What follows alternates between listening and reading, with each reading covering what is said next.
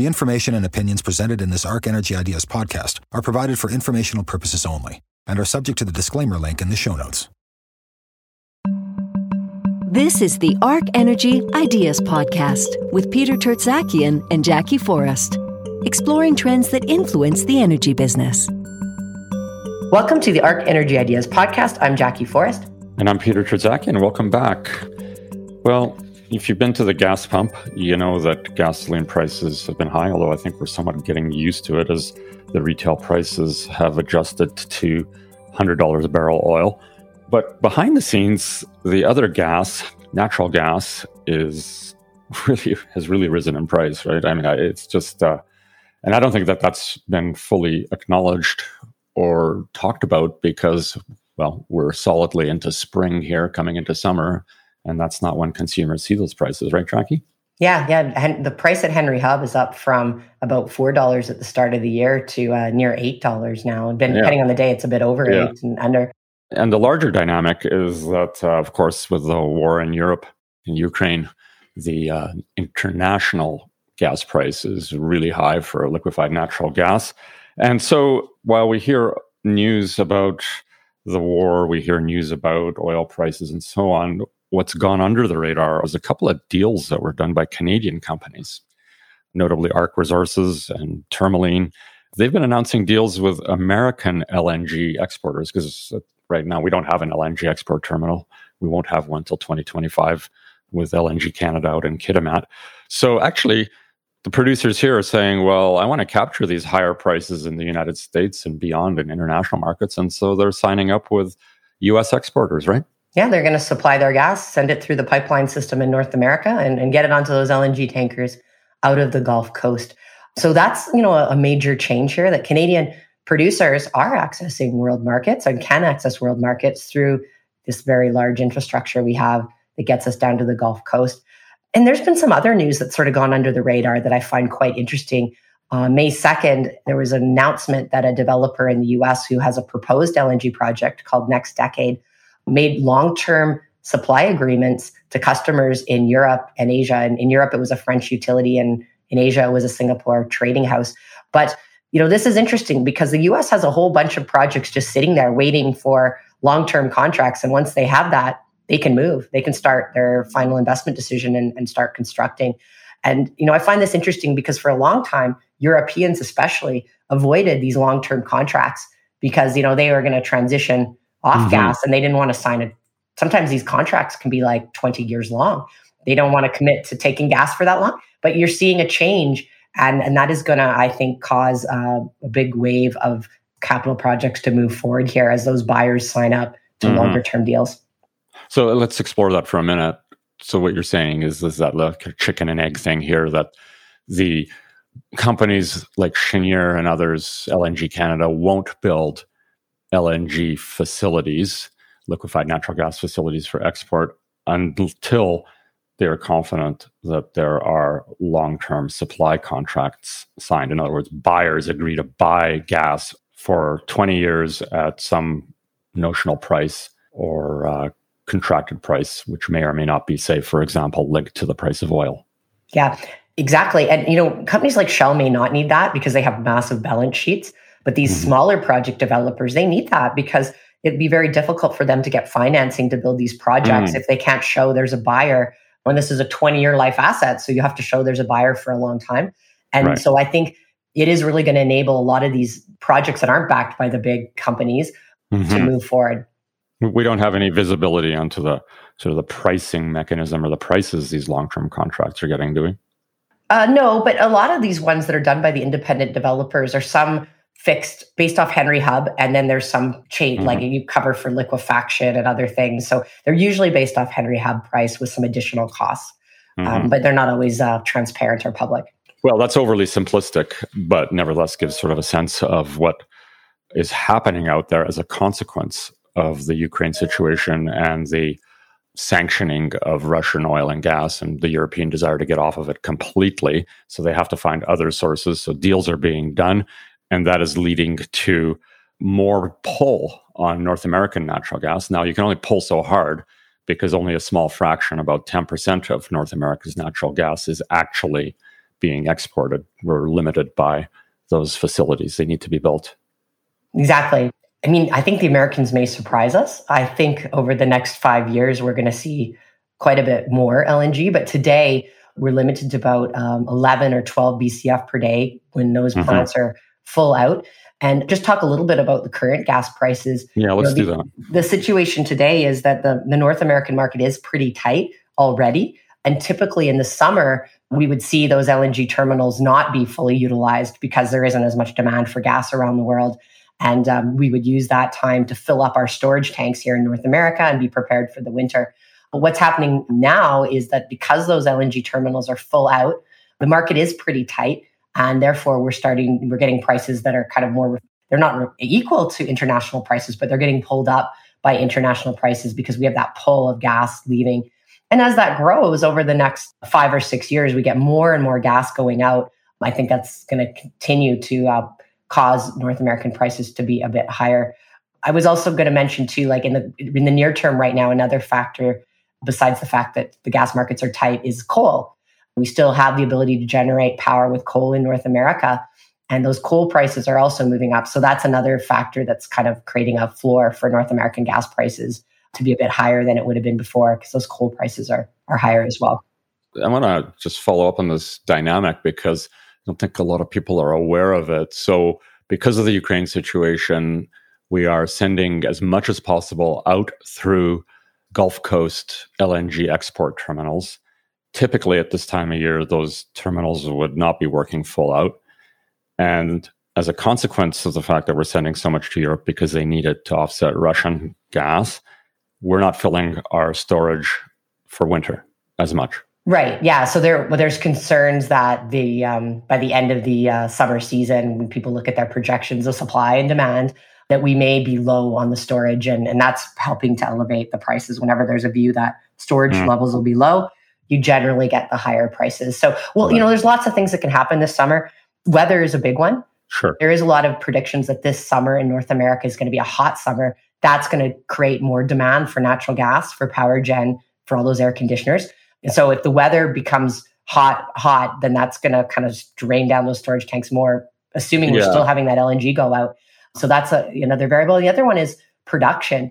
Production, despite these high prices, we we haven't seen a ton of production growth, but there is an expectation we're going to get some more production growth. And if that doesn't happen, of course, that's going to really cause the markets to yeah. even be more tight. So yeah, well, the good news is, is that, uh, you know, it's been bad news in the past, but the ability to liberate a lot of natural gas with modern drilling techniques is pretty impressive.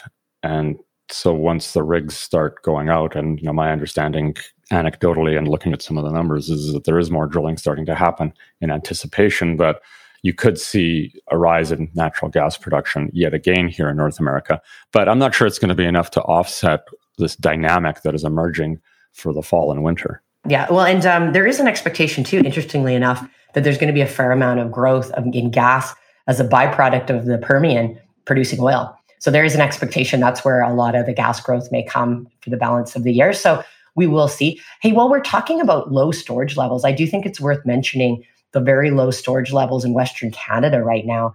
It's really incredible how low our storage is, some of the lowest storage levels we've ever had this time of year. And on top of that, we mentioned it on last week's podcast, but there's this um, expansion project of the N G T L. It's actually called the N G T L twenty twenty-one expansion project.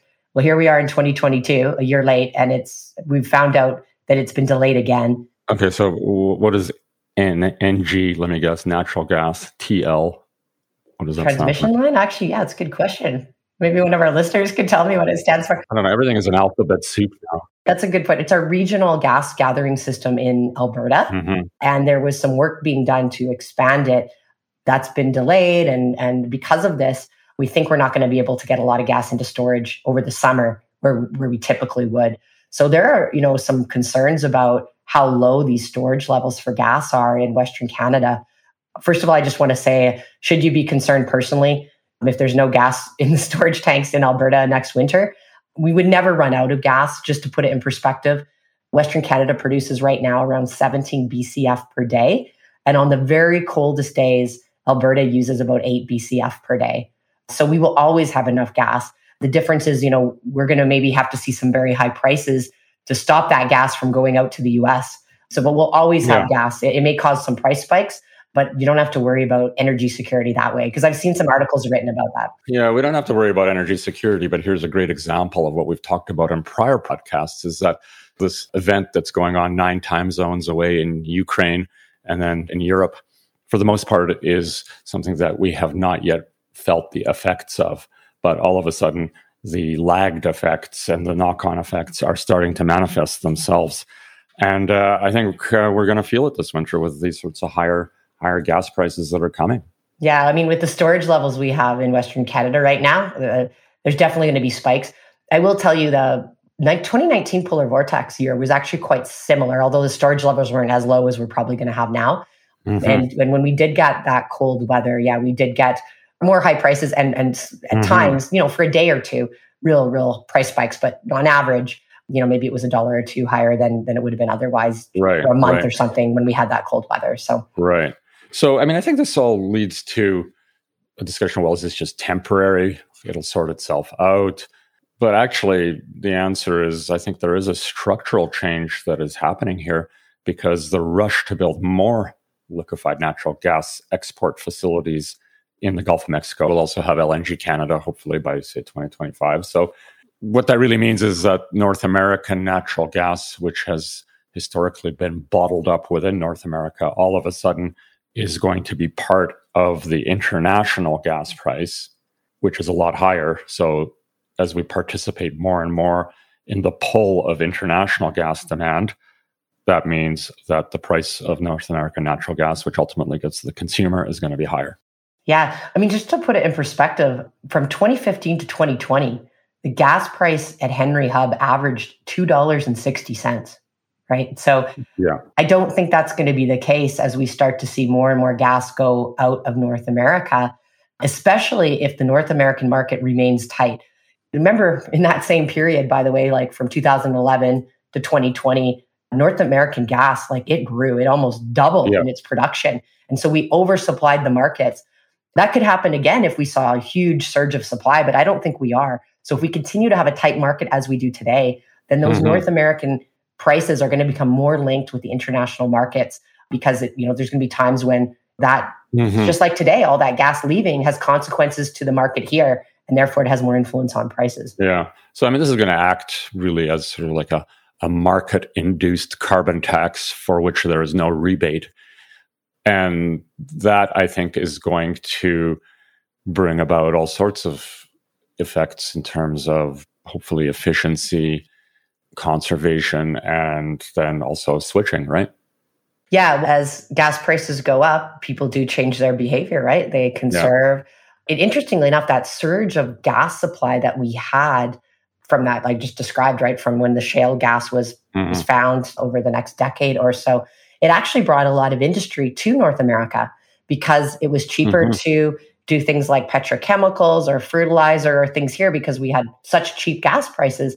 But as that gas price goes up, you might see uh, not, for sure, you're not going to see as much growth in that stuff. I don't know that it yeah. goes anywhere else, because honestly, I don't know that there's cheaper energy anywhere else anyway. No, there isn't. There's no, there's nowhere to hide from all of this. I mean, yeah, in the past, when North American prices have really gone up, like in the first decade of the millennia, you know, say circa two thousand three, we definitely had companies pack up their facilities and move, for example, to Chile to produce methanol.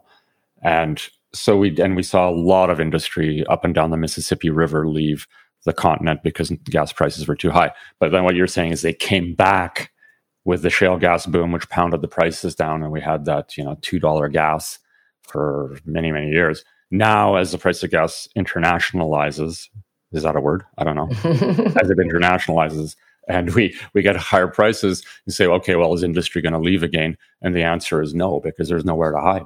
Yeah, I mean, the gas prices everywhere else are going to be really high. Yeah. And so it's not like, yeah, there's a place to go. Now, let's talk a little bit about what if North American price was more based on international. Well, first of all, we don't expect international prices to stay at thirty dollars per M M B T U in the long term. That's just completely unsustainable, right? Like we're already seeing European fertilizer plants and things like that shut down because they can't economically produce at those high of gas prices. So eventually gas prices, I think, you know, internationally are going to come to a more normalized price. If you look back in time, if you think about two thousand ten to twenty fourteen was kind of an interesting period because on the international gas markets, there was some tightness. Prices ranged between ten dollars and fifteen dollars. They actually weakened the last five years from that range because we had a bit of an oversupply in the gas markets. But if you assume that international prices do come down back to ten to fifteen, which I think they need to mm-hmm. do so that demand remains, you know, if at thirty, you're just not going to need as much gas. I do think that there will be more drilling for gas. I mean, I'm already hearing not only here, but even in places like the Middle East, the call for rigs and things is increasing not only to produce more oil for the deficit brought about by the basically sanctions against the Russians, but also the gas situation, which is even more acute. Mm-hmm. Yeah. And hey, hey, we're talking about building out L N G here. Don't think that the Qataris aren't planning to do that oh. or the Australians as well, right? So eventually we're going to get back to a more normalized price. It may take several years. So let's say that the long-term price is ten to fifteen internationally, In- internationally which is kind yeah. of where it was. You know, if you think about the price uh, to liquefy natural gas from North America and then ship it to Asia or Europe, you know, our view is we're probably needing, if our price was based on international, we'd be about six dollars cheaper because whatever their price is, you know, you have to take away those transportation and liquefaction costs. So possibly the range of prices, if we're based on international, would be in the range of, of four to nine dollars if you take out that uh, transportation. Which, you know, when you when you compare it to other systems, is, is not a bad price.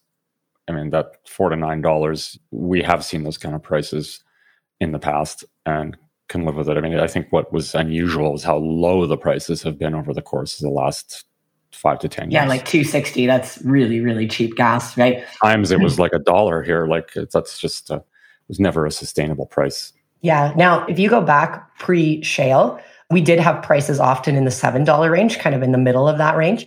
I would say, you know, I I do think probably prices are going to be more on the lower side of that range because as you get higher, you do tend to impact demand. Mm-hmm. You know, there's conservation and, and other things. So, and maybe more electrification in the long term if, if you start to see those higher power prices. Of course, today power prices are quite dependent on natural gas as well, though. So th- that's the potential range if you are linked to that international price long term. Yeah. yeah. Okay. Now, there are risks to this. If producers start increasing their production as they did in the shale era, well, that'll bring the price down again. Yeah. And we have no shortage of gas in North America. I think there were studies to show we had something like one hundred years of oh. gas at the current production. Now, a lot of that's bottled up today because it's hard to build pipelines in North America. And that big engine of supply growth in that Marcellus region, it's harder to build pipelines out of that region. So most most people think, oh, that's not going to grow very much anymore. But hey, policies can change. If North American gas prices are very high, and it's deemed to be slowing the economy, things can change, right? You could have a, a policy change that enables big pipelines to be built and that supply to grow again. Yeah, yeah. So I think that's the one risk to sort of that that outlook. Well, all I know, Jackie, is that our jobs are just getting a lot harder. I mean, before all we really needed to do was, uh, you know, like, okay, so many rigs are drilling. We know how much gas is going to come on.